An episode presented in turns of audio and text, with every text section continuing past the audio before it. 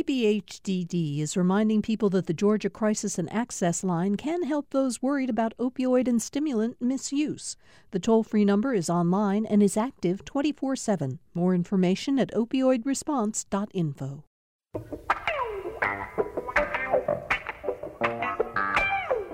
And so we come to the end of another week here on Political Rewind. And as has been the case for months and months now, a lot of political news uh, to talk about. Uh, with our panel. Uh, let's get right to introducing them on this very cold morning. I, it's only, I think, 29, 30 degrees uh, in, uh, in, in my uh, neighborhood. Uh, I think in Macon it's about 33. Savannah's in the mid 30s. So is Valdosta. So um, stay with us. Uh, sit by the fire and watch politi- listen to Political Rewind this morning. Jim Galloway is with us. He, of course, is the lead political writer for the Atlanta Journal Constitution. You read him on Wednesdays and Sundays in the newspaper, and he oversees the Political Insider blog at ajc.com. Uh, he is joined this morning by his boss editor of the AJC, Kevin Riley. Uh, Jim, I think we need to start this show by asking Kevin, who is a die-hard, lifelong Cleveland baseball fan, how he's feeling about the announcement that the other shoe is dropped. Cleveland, Jim, is finally going to have a new name. Uh, right now, it's just the generic name. So well, how about it, Kevin? Yeah, yeah. What's the what's yeah. the reaction? Yeah, you got an rea- idea for what, us, Kevin?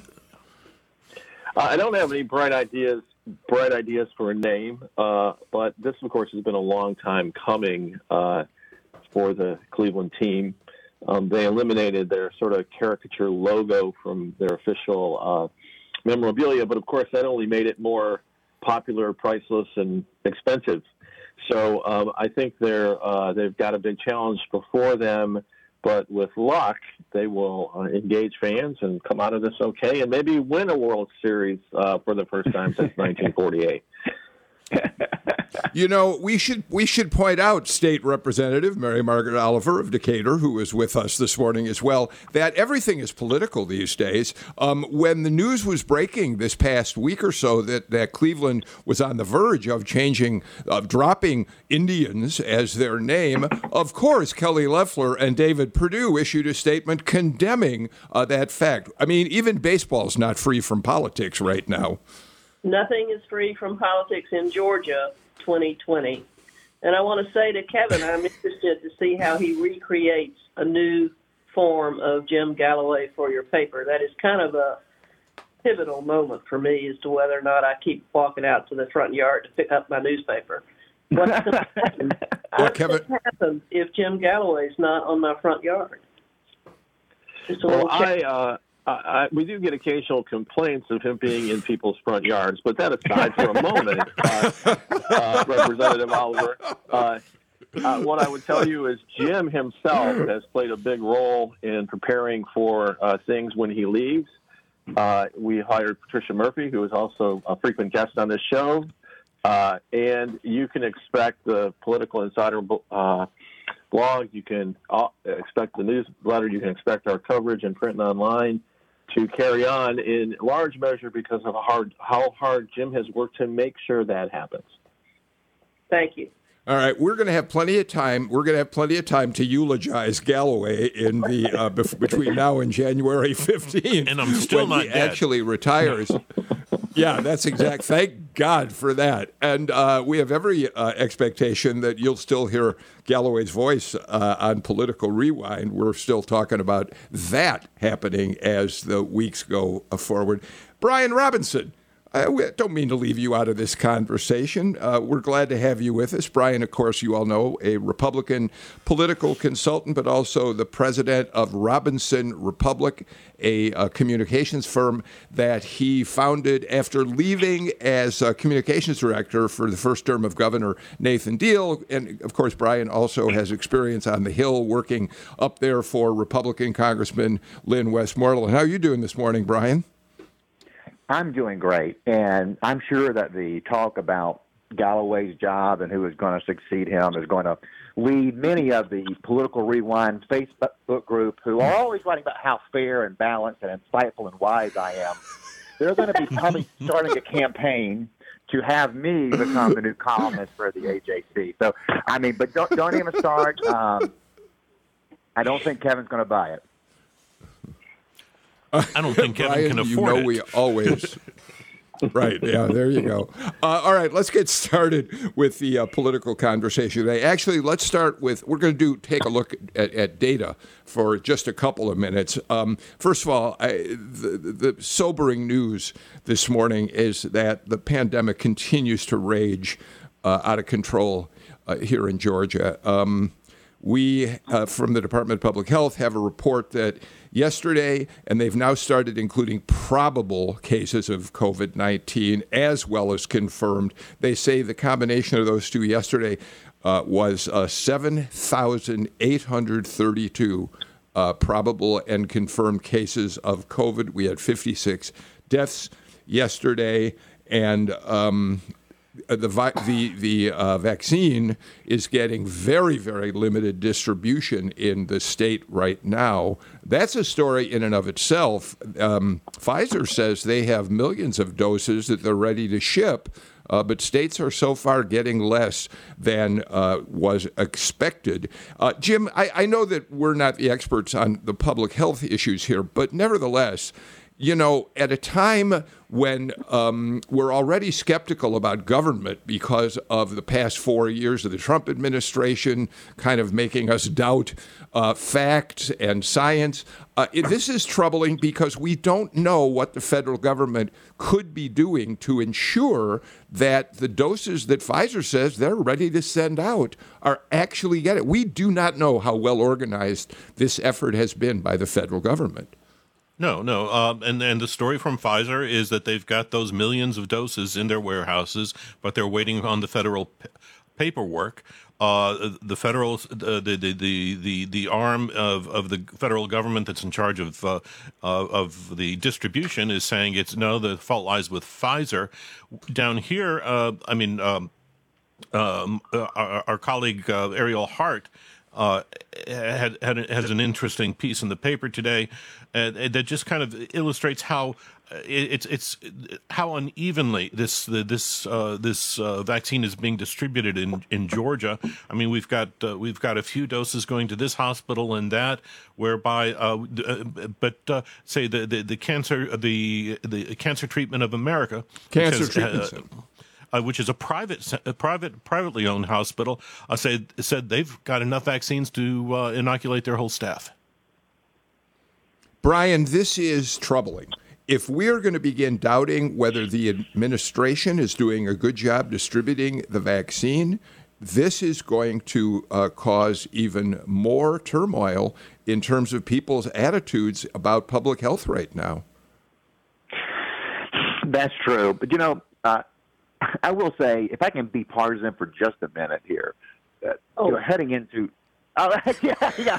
I know you weren't going to stop me, right? Um, the uh, the the coverage of the vaccine before the election was sort of eye rolling about the possibility of there being a vaccine available at all by the end of the year.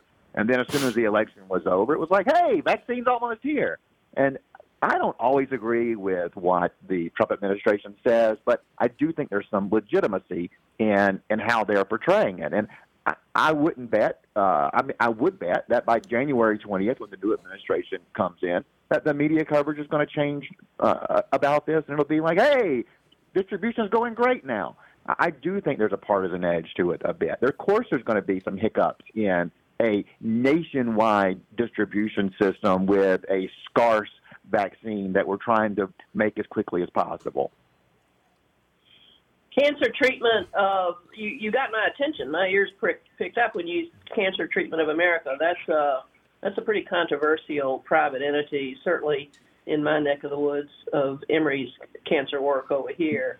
Um, I think that the tension about getting the virus uh, from many, many different places is going to be uh, accelerating. I don't think it's going to be calming down. And I think the management of that is going to be uh, an incredibly t- uh, important test.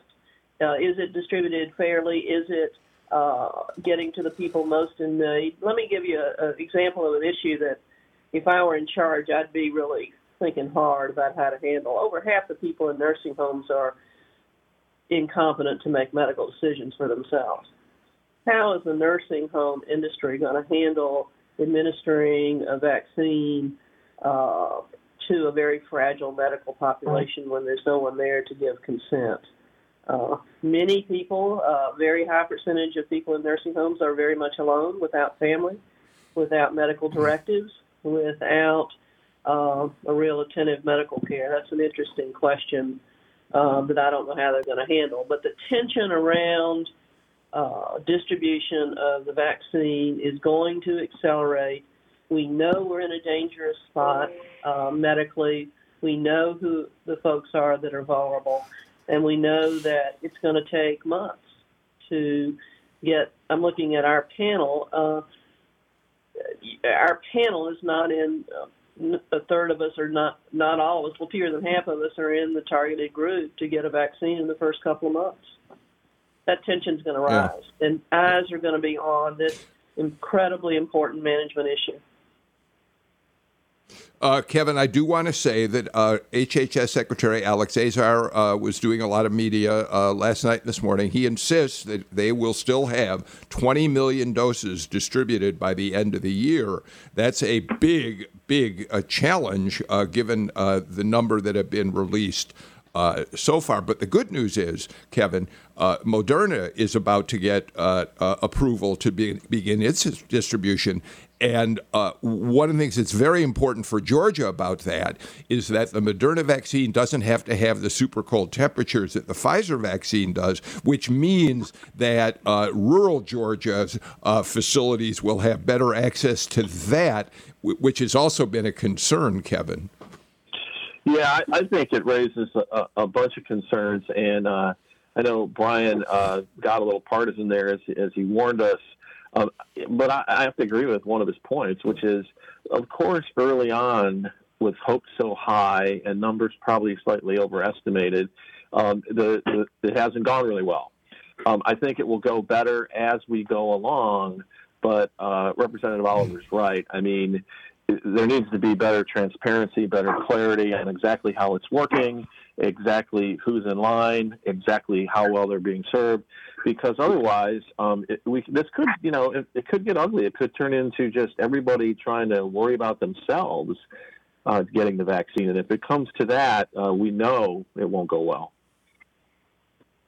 Um, all right, let's look at another set of uh, data that's important today, Jim Galloway. Um, we now have had in uh, absentee uh, ballots turned in and early voting in just the first four days, something like 1.23 million people voting in the January 5th runoff election. That's a pretty staggering number for a runoff, uh, Jim Galloway. What does it tell you about uh, the appetite for voting in this uh, runoff? Well, it, it, could tell you that the TV ads are, are, working and they are driving people to the polls in, in numbers that we don't usually see in runoffs.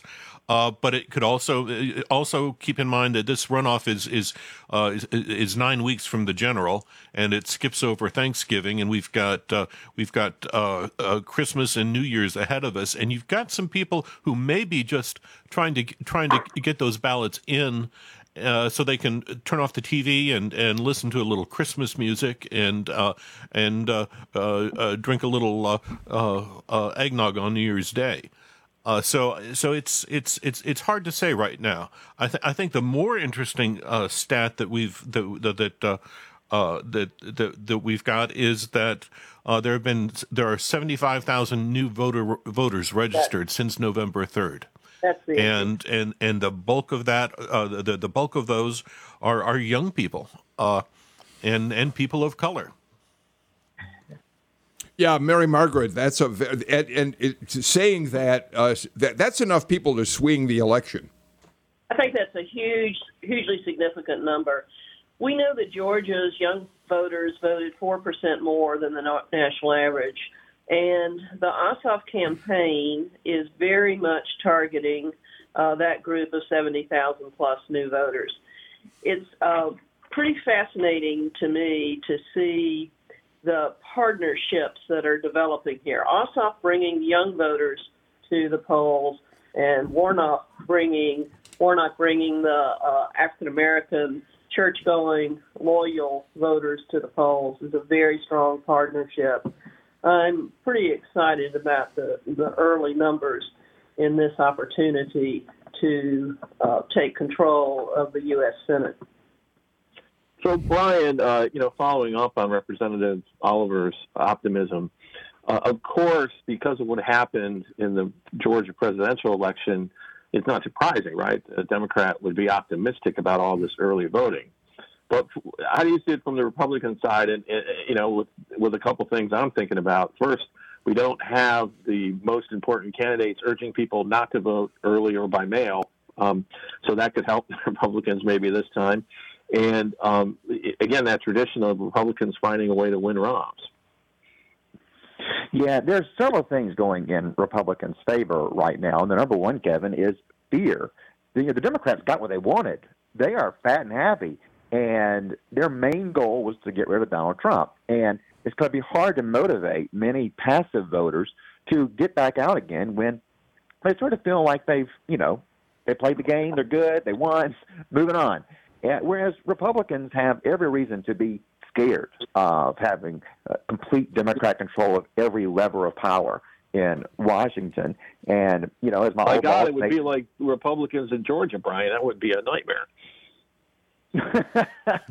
I would I would strongly argue, Kevin, this is a well-run state. And I'm happy to defend our record uh, as uh, as the number one state in which to do business. Right, Mary Margaret? Um, uh, I've heard that before. Yeah, yeah, we've said it a few times. So, you know, Republicans do have some in- instinctive advantages, but you know, one thing that we heard in the general election was Democrats saying huge turnout in our areas, but Republicans were saying huge turnout in our areas, and they were both right. I mean, we had five million voters. I mean, an incredible, uh, uh, record-breaking number. So we may be seeing the same thing here. Yes, the huge number of absentee voters. Yes, the 70,000 plus new voters, many of whom are 18 to 28. Those are great things for Democrats. But people in rural areas where Trump and Kemp can get 80, 85% of the vote in some of these counties, they're turning out as well. But look, we are a 50 50 state.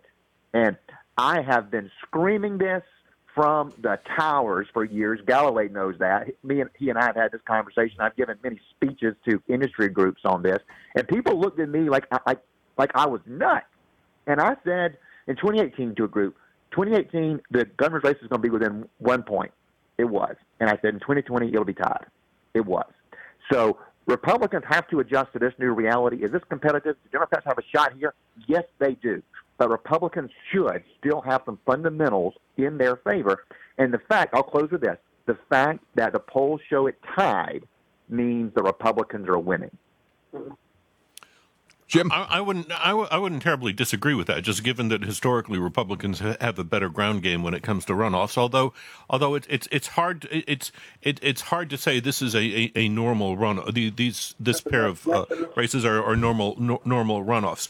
Uh, Republicans still have a problem with messaging uh, because you've got a president who is not yet conceding, and so it kind of undercuts the the the the the the the the, uh, the, the primary message in, in the Senate runoffs, which is uh, we need uh, we need to to be able to keep a keep a check on, on Joe Biden and Nancy Pelosi. Now you see, and and and actually that's that's that's how I interpret uh, Mitch McConnell's.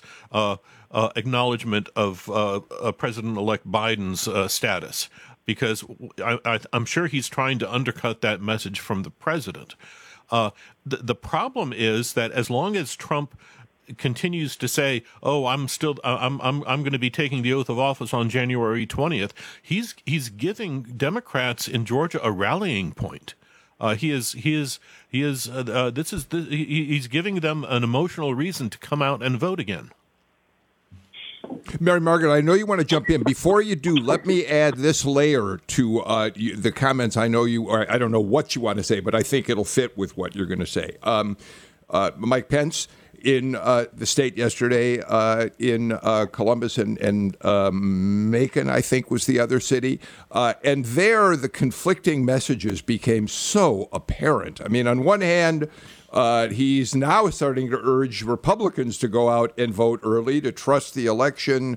On the other hand, he said this about the election of Joe Biden. Sam, do we have that Mike Pence soundbite?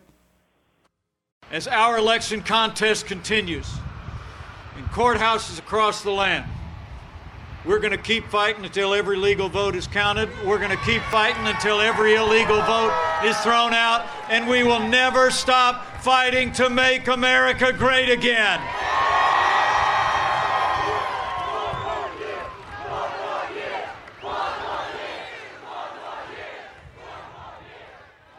So, Mary Margaret, uh, get out and vote early, despite the fact it was early and absentee, uh, was especially absentee votes. He suggested that too are part of the fraud of uh, that led to Biden's winning the election. But you Republicans should go out and do it. Uh, we need a counterbalance in the Senate, but President Trump may still be the next president. Uh, I, I don't know how Republican voters can process all this in their heads right now. You mentioned uh, earlier the TV ads were driving people to the polls. Well, the TV ads are designed to take people away from the polls, as we know. 100% of the Republican ads thus far have been negative ads that are very, very uh, deflating and defensive. But it's about the ground game. In this, very, it's not about the TV ads. It's about the ground game. And the fact that the national magazine, New Yorker the magazine, is focusing a sweet little story about Decatur teenagers registering 17 and a half year olds who are going to be 18 before January 5th is a great example of how you've got a ground game for the 73,000 people who are registered to vote newly. The ground game is always important, but in this incredibly unusual year, incredibly unusual year, it is more relevant than usual. The Republicans are going to have a hard time, despite Mike Pence coming here and saying recovering from the ridiculousness of the shooting themselves in the foot the way they did before November 3rd on the absentee ballot issue. Uh, that was strategically terrible for the Republicans, for the president to say it was all you know, fraud and legal stealing, which he continues to still say in even more aggressive, ridiculous ways, uh, which makes him look more like the crazy uncle that was referred to in one of the national commentators. Um, and trying to clean up that mess is a little bit of an uphill. The political science, um, Brian, I'm interested in your thoughts on this. The political science that tell us that Trump's base voters, a certain segment of the Trump base voters, had never even voted before, that were attracted to politics in uh, 16 and 20 based on um, uh, an attachment to the uh, to a caricature of a, somebody running for president from a reality show. That those folks have no identity with Kelly, have no identity with David Perdue, and don't care at all about Mitch McConnell, don't know who he is, that they're not going to come back to the votes. By contrast, Mitch McConnell is the devil in many of the circles where I uh, engage in political discussions. We know who Mitch McConnell is, and we are highly, highly motivated to assist President Biden bring this country back to a rational civil debate. All right, Brian, why don't give me let me give you a chance to respond, and then I got to get to a break.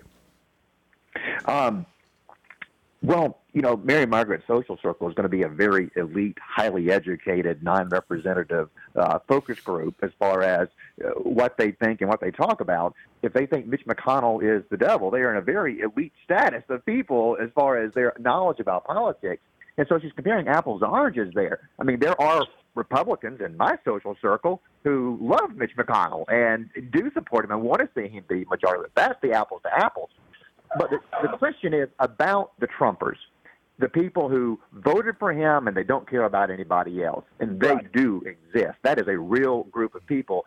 And you talk about Kelly and David's ads, but their strategy in those ads is to appeal to those people. Much of their messaging is about keeping those Trump loyalists engaged and motivated and ready to go vote. And I think their their TV ads, you said, are 100% negative. I don't, I don't think that's wholly true, but I would say largely true.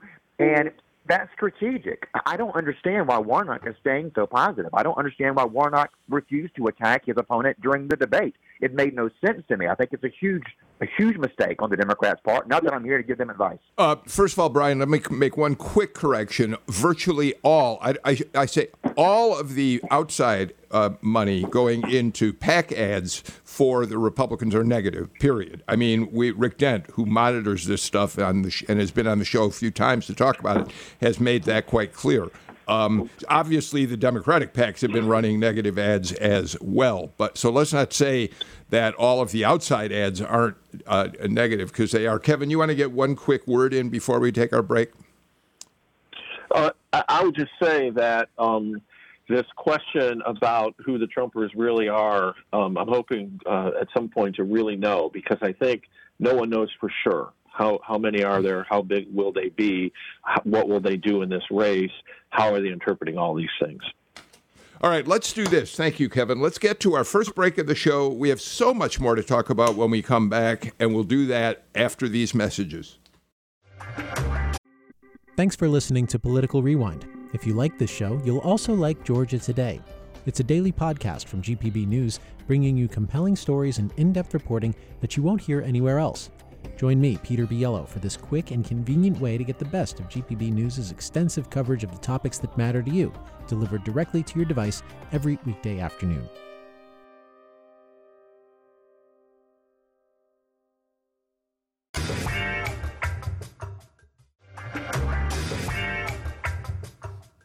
Welcome back to Political Rewind. Uh, two stars of the Atlanta Journal Constitution, Jim Galloway and the editor, Kevin Riley, on the show today. Mary Margaret Oliver is with us, a state rep from Decatur, and so is Brian Robinson, Republican political consultant and president of Robinson Republic, communications group. We're going to have a conversation now about a client of Brian Robinson, so he gets to weigh in on this, but we also have to take it with a grain of salt. Um, it, it, it, Jim and Kevin, let me let, let's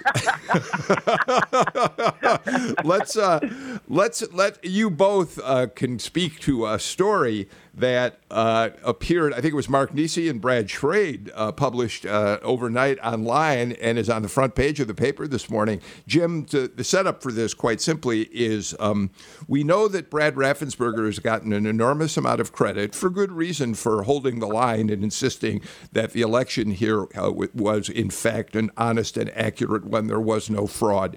Um, but in doing so, he also was very quick to announce that were, they were initiating 250 investigations of possible wrongdoing, and they were bringing the. They'd asked the governor to let GBI get involved. They've assigned like 28 agents to track this down. It's become a theme on the campaign trail. Kelly Loeffler uh, talked about it in her debate against Raphael Warnock. Um, and now Brad Schrade and Mark Niesse have actually looked at these uh, so-called uh, misdeeds and found there are far fewer of them, and there is virtually none, or or a very small number that have anything to do with fraud or misdeeds of any sort. Jim.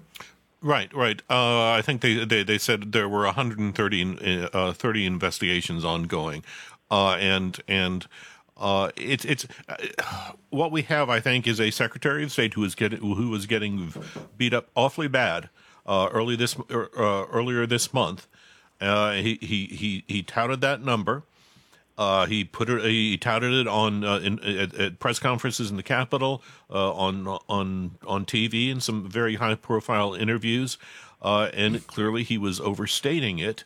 Uh, I, I, will say that that at no time did he or his people say that when when they were using the figure 250 at no time were they saying that that any of these investigations were, were something that, that might overturn the results of the race. And I so, so I think that's important to, to, to keep in mind. But it, it, clearly he is he, he he's been pressured to uh, to to show Republicans that he's that he's uh, that he's hearing their cries of fraud. This this happened uh, there, there uh, if you'll recall after the June 9 primaries uh, Raffensperger came out and uh, and said he had a, about a thousand cases of double voting uh, uh, uh, that, that he was in, investigating, and and and and I, I don't think there was much to come of that either.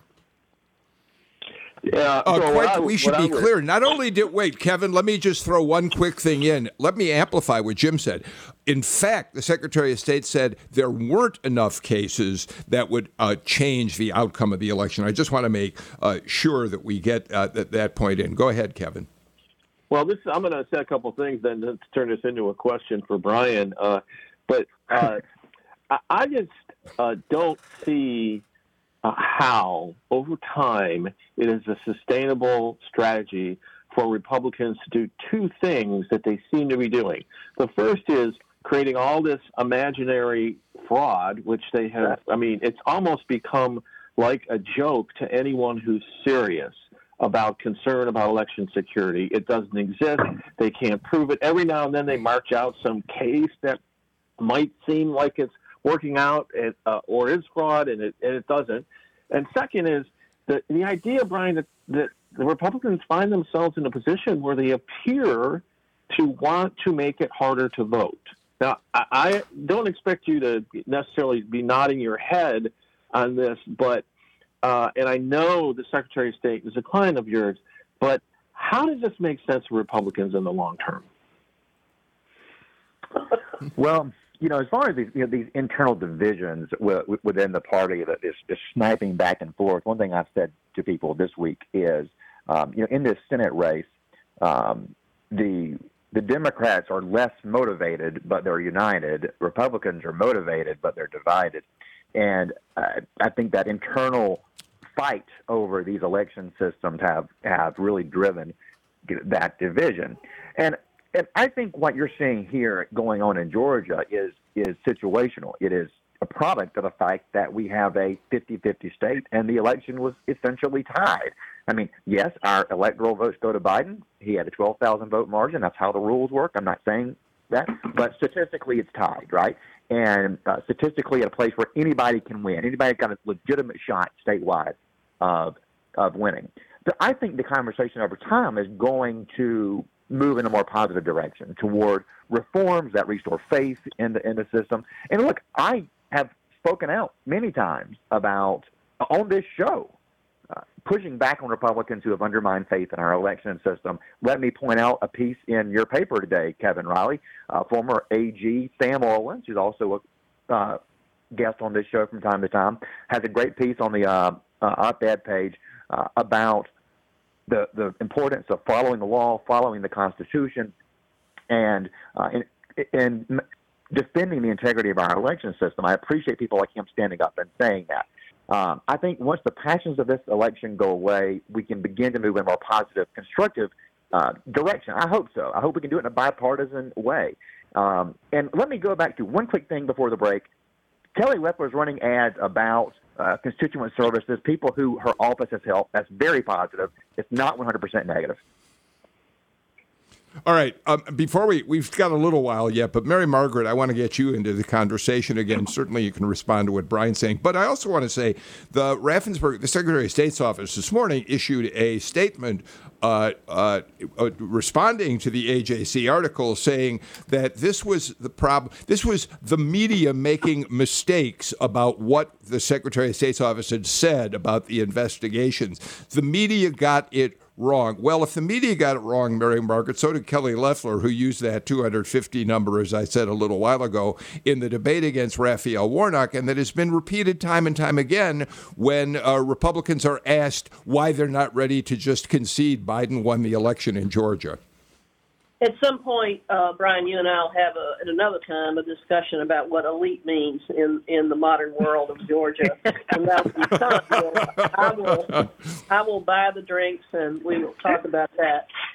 The um, the, the fascinating spot that the Republicans have put themselves in is which I'm watching, thinking in, in, from hopeful perspective, the Democratic eyes is it's impossible for them to recover from the trashing of the election system that the President of the United States uh, led. That is simply a, a very, very significant uphill path. uh, the inconsistencies of the message, the total uh, discrediting of, and this fiction about fraud is a very, very deep hole. Now, the Democrats are feeling a little warmer about Secretary Raffensperger, obviously, and um, I think I'm going to make an assumption here that the 250 number was an exaggeration and a mistake. I mean, they're having their their press profile is incredibly high every 30 minutes, every hour for the last month. It was probably a mistake rather than an intentional act to discredit the election process, but it was a mistake, and it is part of the painful pattern to watch, which is self-destructive for them but still painful for our democracy to discredit our election process on an hourly basis. You know, let me say it was not a mistake. It was explained actually in the same story that uh, the 250 was cases they had had throughout the all of 2020, and they clarified that's what they meant. Um, uh, Bill, if I could uh, uh, speak up for my boss here and emphasize a point he, he he's he's made is uh, yes, Republicans are, are are very deep into the kind of this meme of, of voter fraud, voter fraud, but occasionally they slip up. Uh, you have a, a, a, a, lawsuit filed by uh, the Trump campaign and the Georgia GOP in Fulton County Superior Court, where that, that says voters have a right to be protected from voter dilution not fraud, but voter dilution. Mm. And that's, I mean, that is, uh, uh, that's that's that is that's that's something entirely different. Then you just yesterday, just yesterday, you had a a a a, a tweet uh, put out by Betty Price. She's the wife of Tom Price, the former uh, congressman. Uh, she uh, lost her house district, uh, state house district seat in t- 2018 and lost a attempt to a rematch um, in, Nov- in, uh, in November. But this is the tweet that she just sent out yesterday. She said, it, it should take effort and studied information for people to vote, not just harvesting the votes of apathetic, low information voters, many of whom didn't even know wow. they were registered to vote. That's uh, that is that's that's that's significant. I think. That's yeah. I mean, Mary Margaret, we we go. That's a huge mistake. That's not the message the Republicans want to send. That they are the elitist, and that only the people who uh, cannot uh, read, uh, only those people who own property and that are uh, the elite of the society should be voting because they're the smart people. That's a terrible message to send out. And I'm very fond of Betty Price. I enjoyed working with her. She's an unusual and some independence, but that was a huge bad message to send out. Not to mention that it was offensive to a whole lot of people. Um, let's talk just a little bit more about uh, the whole question of accepting the outcome of the election. There was one item that came up this week that I really didn't want to miss a chance to talk about, at least briefly.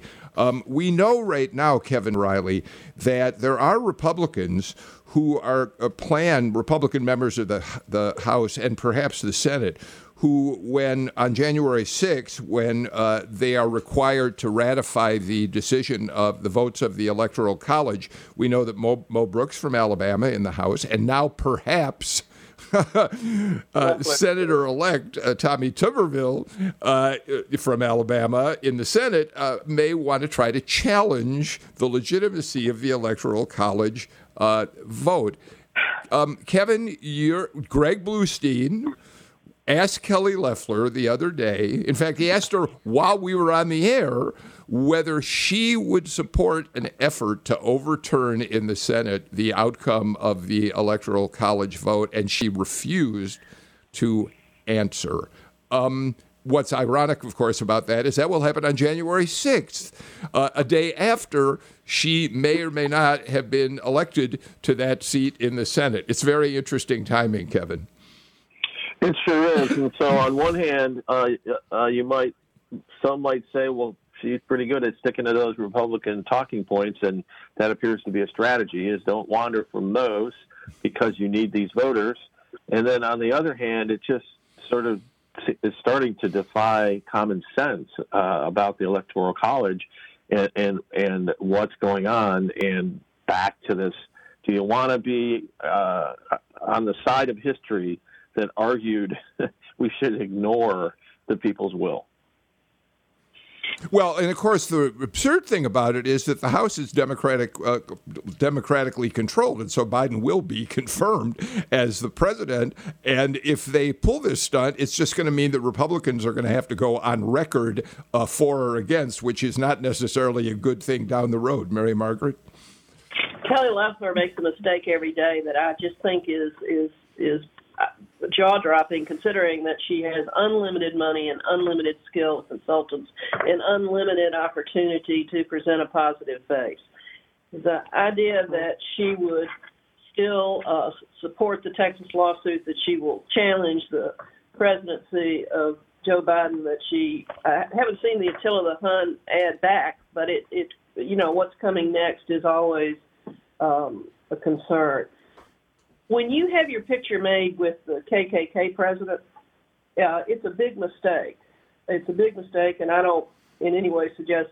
Well, I don't know. I assume it was not intentional. Was surely what she said. But here you have a campaign with unlimited money, and you have a campaign like all campaigns now that have a, a, har- a large amount of restrictions around them about who gets into events and who does not get an event those are mistakes that Kelly Loeffler cannot afford to make. And continuing to make daily mistakes uh, when you is very relevant in, in my eye. Of course, I'm paying very close attention. And Bill, I do want to say something about the Reverend Warnock ads at some point. I hope we have a chance to talk about that. Go. What do you want to talk about? It's fascinating to me how he has presented himself in a positive way, obviously, in a way that is pastoral, which is an authentic picture of who he is. Um, I had the experience um, that I value a lot. There's not all experiences of a statewide campaign that are valuable, but the valuable experience of going to 100 plus black churches over a two year period um, was very educational to me, very uh, heartening to me, and very positive to me he is reaching out to the community of voters that have always been civically engaged and always voting, and he's trans that that experience in the black church is being, I think, in the quality of his ads being transferred to a white community in the suburbs. Uh, he is identifying himself in an extremely positive way and it's an intentional and sophisticated and positive act. When you, particularly when you compare it to Attila the Hun imagery, I'm a big fan of right. Reverend Warnock's ads. All right, Brian, you just heard from Democrat Mary Margaret Oliver uh, singing the praises of uh, Raphael Warnock and, of course, being critical of Kelly Loeffler. Uh, uh before we break, uh, I'll give you about 30 seconds to respond. All right, cut me off when the time comes the the, uh, the Warnock ads are the, the Warnock ads are trying to sort of repeat the Biden strategy from their convention. You know, forget all these other all these issues. Just focus on the fact that I'm a nice guy. Look how friendly I am. And I'll, I'll say I have heard Republicans throughout the state say they like Warnock's ads. So I'm with you on that, Mary Margaret. Of course, he's got great stage presence. He's good on camera. People love the Christmas light ads because it's relatable. Um, but this is not a persuasion election. This is a turnout election. The Republicans are running a turnout strategy, and Warnock is not. And I, again, reiterate, I think it's a mistake. All right, that's interesting. I've got to get to a break. But what, Brian, you're suggesting is that voters will not respond to someone who speaks to their better natures, but in fact to their worse. I think that's an interesting uh, observation. All right, let's get to a break. We'll be right back.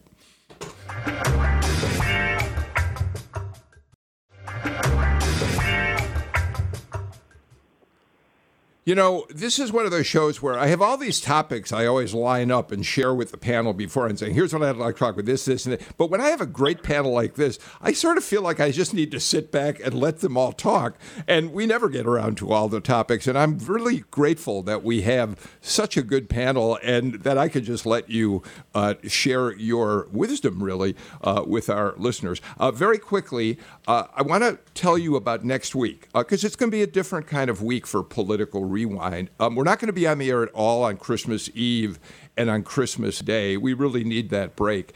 And in fact, um, I really want Sam Bermas Dawes and uh, Amelia Brock and I to have a little breather from all this. So on Monday, we're going to present to you a show with uh, Princeton professor Julian Zelizer, who's written a book on the career of Newt Gingrich and makes it clear that the toxic partisanship of today uh, has its roots way back in 1978 when Newt Gingrich won his first uh, race for Congress. Tuesday, we're going a little bit different direction. We're going to have Bruce Feiler, the best selling New York Times author uh, who wrote the book Walking the Bible, talk about how we deal with what he calls life quakes, how we get past the terrible crises that we face in our lives. It's his uh, new book. And then on Wednesday, we're going to continue a holiday tradition. I do an annual reading of the fabulous Truman Capote short story, A Christmas Memory, which is one of the most beautiful short stories uh, I think you could ever want to uh, uh, hear. So I hope you'll join us for all of those shows uh, next week. All right, Jim Jim Galloway, you wrote a column as long as we're talking Senate race, about a partnership between Raphael Warnock and Jon Ossoff that you see as a significant rekindling of a long partnership uh, that's existed, particularly in metro Atlanta, between the Jewish community and the black community. Talk to us just a little about it. It's really a wonderful column, and we'll post a link to it on our social media pages. Uh, yeah, this is the Sunday column, but it's already up on on, on online. Uh, th- there was a, a, very interesting ad that the the, uh, uh, uh the, the, the Jewish Democratic Coalition put out, uh, and in which Warnock describes uh, describes uh, his relationship with Ossoff and saying, you know, here here you've got a a, a, a Jewish man and an African American pastor, and he and he and and and and he goes uh, he he compares this relationship to uh, to the one that Martin Luther King uh, Jr. had with the with the Atlanta Jewish com- community back in the day. Uh, he cites the the the murder of uh, of, of of those three wor- uh, civil rights workers in Mississippi in 1964, uh, two Jews and an African American. He says, and it, it's it's they've we've got an interesting situation in these two Senate races uh, right now. You've got you've got uh, Kelly Loeffler and David Perdue running as a ticket, and clearly Ossoff and, and Warnock are running as a ticket. But but they're reaching back to this historic parallel. Uh, in, in, in, in, in, in, in, hoping that that will resonate with in, in a very positive way with voters. It also kind of it, it's it also explains how they've got this symbiotic relationship going, Warnock and Ossoff right now. I mean, uh, Ossoff, Ossoff uh, is is is bringing younger voters uh, and and and he has clearly shows shown that he can uh, appeal to to uh, uh, uh Metro Atlanta's uh, suburb white suburban voters. Warnock brings the African American base, and and and what I what I point out in the column is that Ossoff has become essential in defending Warnock against these Kelly Loeffler attacks that portray portray Warnock as as anti-Israel and in some cases anti-Semitic. All right, but that said, Brian, uh, Raphael Warnock, as a preacher, has made comments that there are members of the Jewish community who find very offensive talking about uh, uh, uh, the notion of apartheid, talking about how uh, uh, Israel has treated uh, the Palestinians to some extent like the South Africans government tr- tr- treated blacks there. And that is a very, very hot issue in the Jewish community here. And although Jews tend to vote Democratic more than Republican, there's a significant number of Jews, in, especially again in metro Atlanta, who are more conservative. So that is a real issue that Warnock has to deal with. And the question is, can Ossoff really inoculate him against that? It's not only important with many members of the Jewish community, Bill, but also many members of the evangelical Christian community who are fiercely yes. Uh, yes. pro-Israel, and of course, uh, they are also motivated by that message. And this goes back to what I've been saying on the show. This is a turnout election, and those videos from the pulpit are motivating for Republicans, but also for many people in the middle because they do come across as extreme. And I've, I've t- been talking with reporters this week who said that, that they've been getting a lot of response to the new ad where uh, Warnock's words from the pulpit are, have to be bleeped out uh, as being something that's particularly uh, incensing to many people in our electorate. So I think if Ossoff outperforms Warnock on the ballot, and it's you know there's not going to be a lot of trade off, right? And it's going to, for the most part, what one party gets um, in one race, they'll, they'll get in the other. But if there is any drop off, it is because of that treasure trove of video of Warnock that has motivated Republicans and moderates against him. Kevin Riley, uh, Brian does make a point. Warnock has a long career in the pulpit, and he has over the years um, given sermons that, if you put them in context, may not seem as uh, problematic as pulling out sound bites here and there as the ads do. Nevertheless, part of his role as a pastor, as all pastors tend to want to do, is to challenge his congregation uh, to understand issues uh, in a much more in a much larger context. But it, it is a problem for him, Kevin. As a practical matter, he has to do as well as Joe Biden did in some key areas in order to win, right? And so then it becomes a question, uh, uh, just a question of, I mean, his sermons appeal to the people who are going to vote for him already. It's a question of what they mean to the people who are on the fence or who are thinking about whether or not they turn out. Uh, Mary Margaret, we're, we're very short on time, but just very quickly, it is fascinating, however you feel, conservative, liberal, to see two people, a Jew and an African American, who rarely are able to win. We know how how uh, difficult it is for either to win in a statewide election. It almost never happens. And here they're your representatives on the Democratic side. If nothing else, it's going to be fascinating to watch how voters respond. Drilling down on the real political science of 2020 is going to take up a lot of time of a lot of academics. But the only thing we know for sure, the thing we know for sure right now is that this is the most unusual time ever in Georgia politics. It's pivotal, it's changing, and we're all watching Georgia. Mary Margaret, you get the last word on today's show. Mary Margaret Oliver, Brian Robinson, Kevin Riley, Jim Galloway, thank you for a really terrific uh, energetic conversation uh, today. As I said a couple minutes ago, this is our last live show until a week from Monday. We'll be with you on Monday, Tuesday, and Wednesday next week with shows that we're very happy uh, you're going to get to hear. But I do want to say, on behalf of Jesse Neiswanger and uh, Sam Bermas Dawes and Amelia Brock, uh, that we hope that you have a wonderful, wonderful Christmas out there for all of you who will be celebrating next week. It won't be the same. We all know that. But I, I hope it's a joyous, joyous day. Uh, we're back again on Monday with another show. In the meantime, take care, stay healthy, wear a mask, and if you haven't done it so far, make a plan to vote. Bye bye, everybody.